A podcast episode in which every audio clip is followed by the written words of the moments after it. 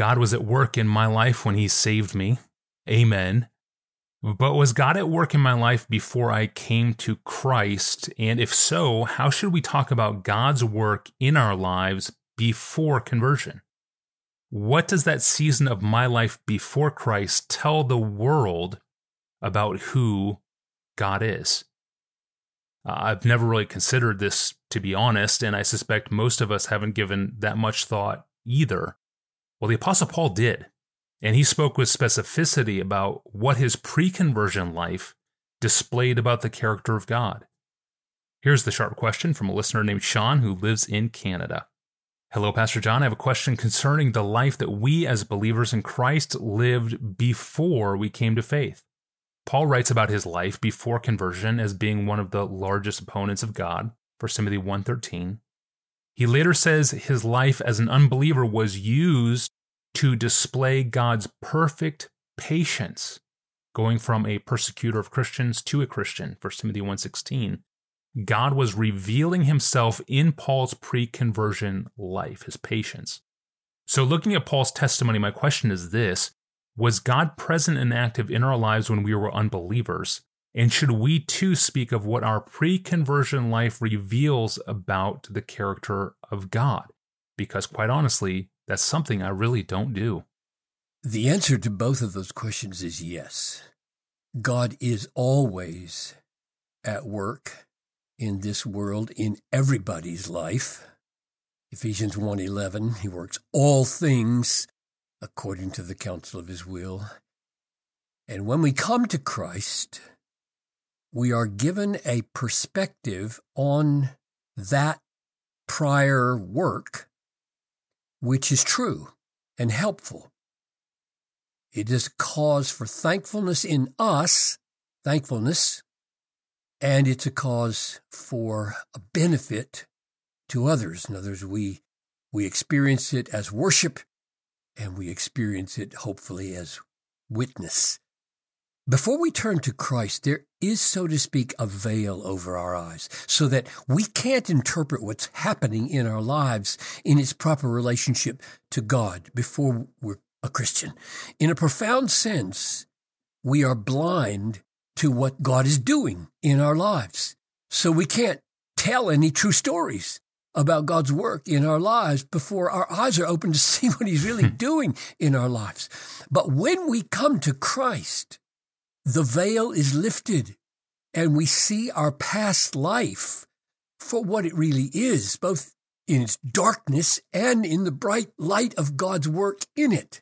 So here's, here's the text that makes that amazingly clear. This is John chapter three, verses nineteen to twenty-one. This is the judgment. The light has come into the world, and people love the darkness rather than the light, because their works were evil. For everyone who does wicked things hates the light, does not come to the light, lest his works should be exposed.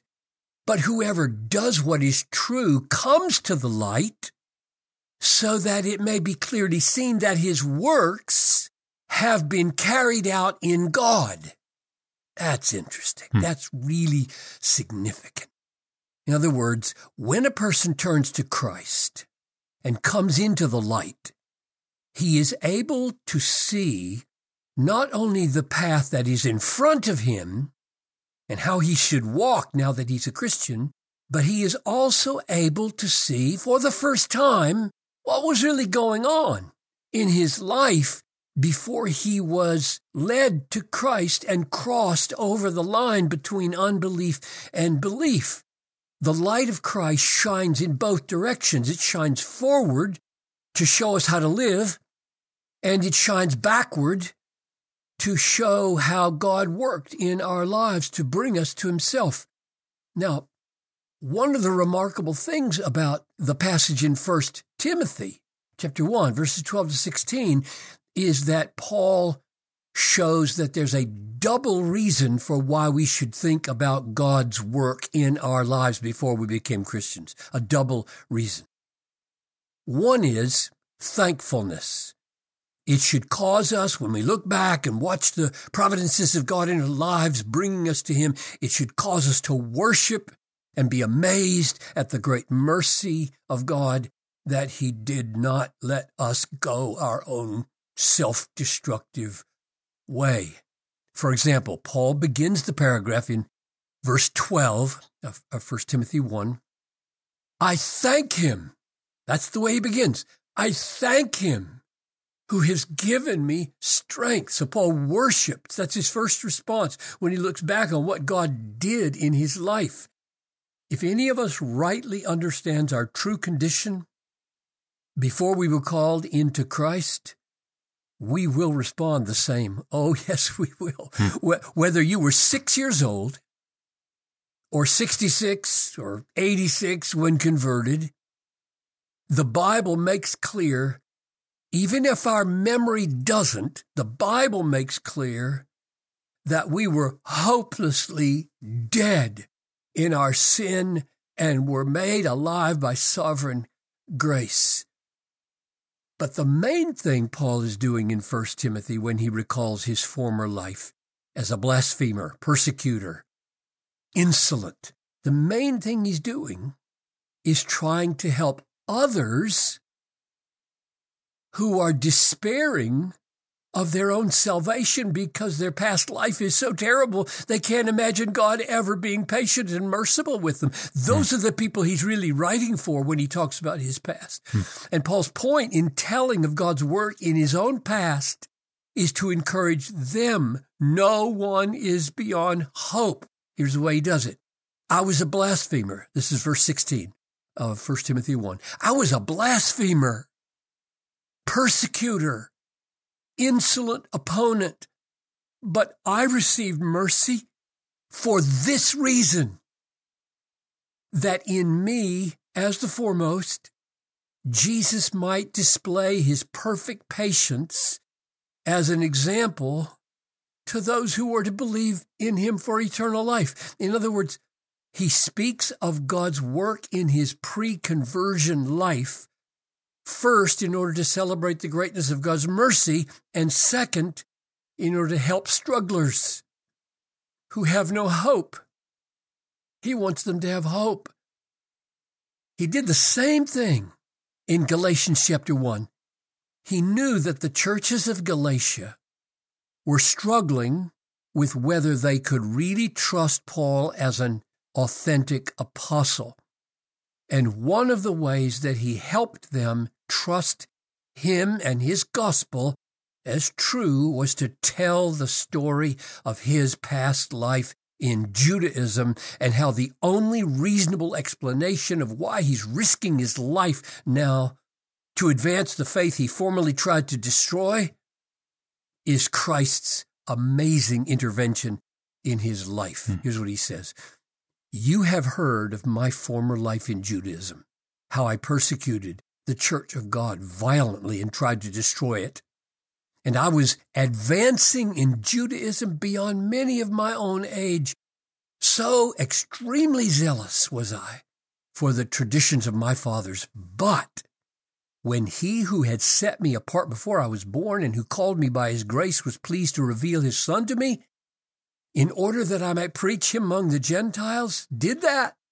I did not immediately consult with anyone, nor did I go up to Jerusalem to those who were apostles before me, but I went away to Arabia and returned to Damascus. So, before he was converted and before he became an apostle, God set him apart from his mother's womb.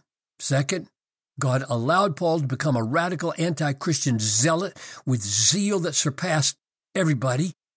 Three, Christ appeared to him on the Damascus road and saved him. Four, Christ led him away to Arabia and turned him into a mighty apostle.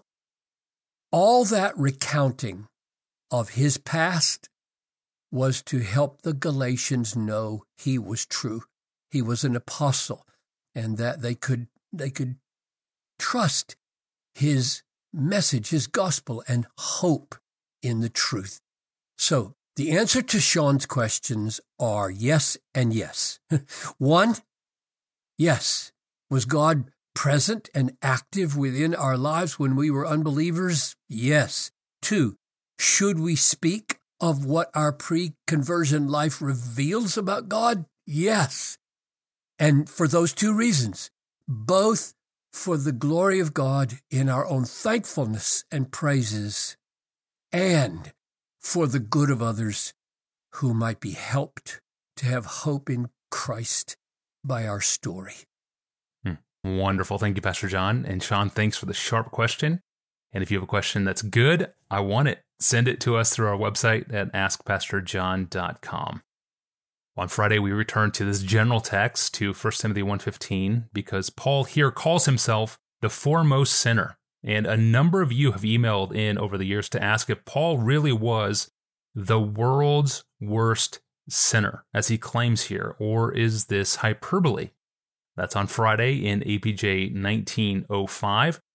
But first up, speaking of putting our testimony into words to share with others, on Wednesday, the next time we, we, we're together, we're going to hear a fascinating story of Pastor John doing this very thing to share the gospel with his next-door neighbor. This is a rare extended story from Pastor John, and I was encouraged by it, and I think you'll be encouraged by it as well. That's up next time. I'm your host, Tony Reinke. We'll see you back here on Wednesday.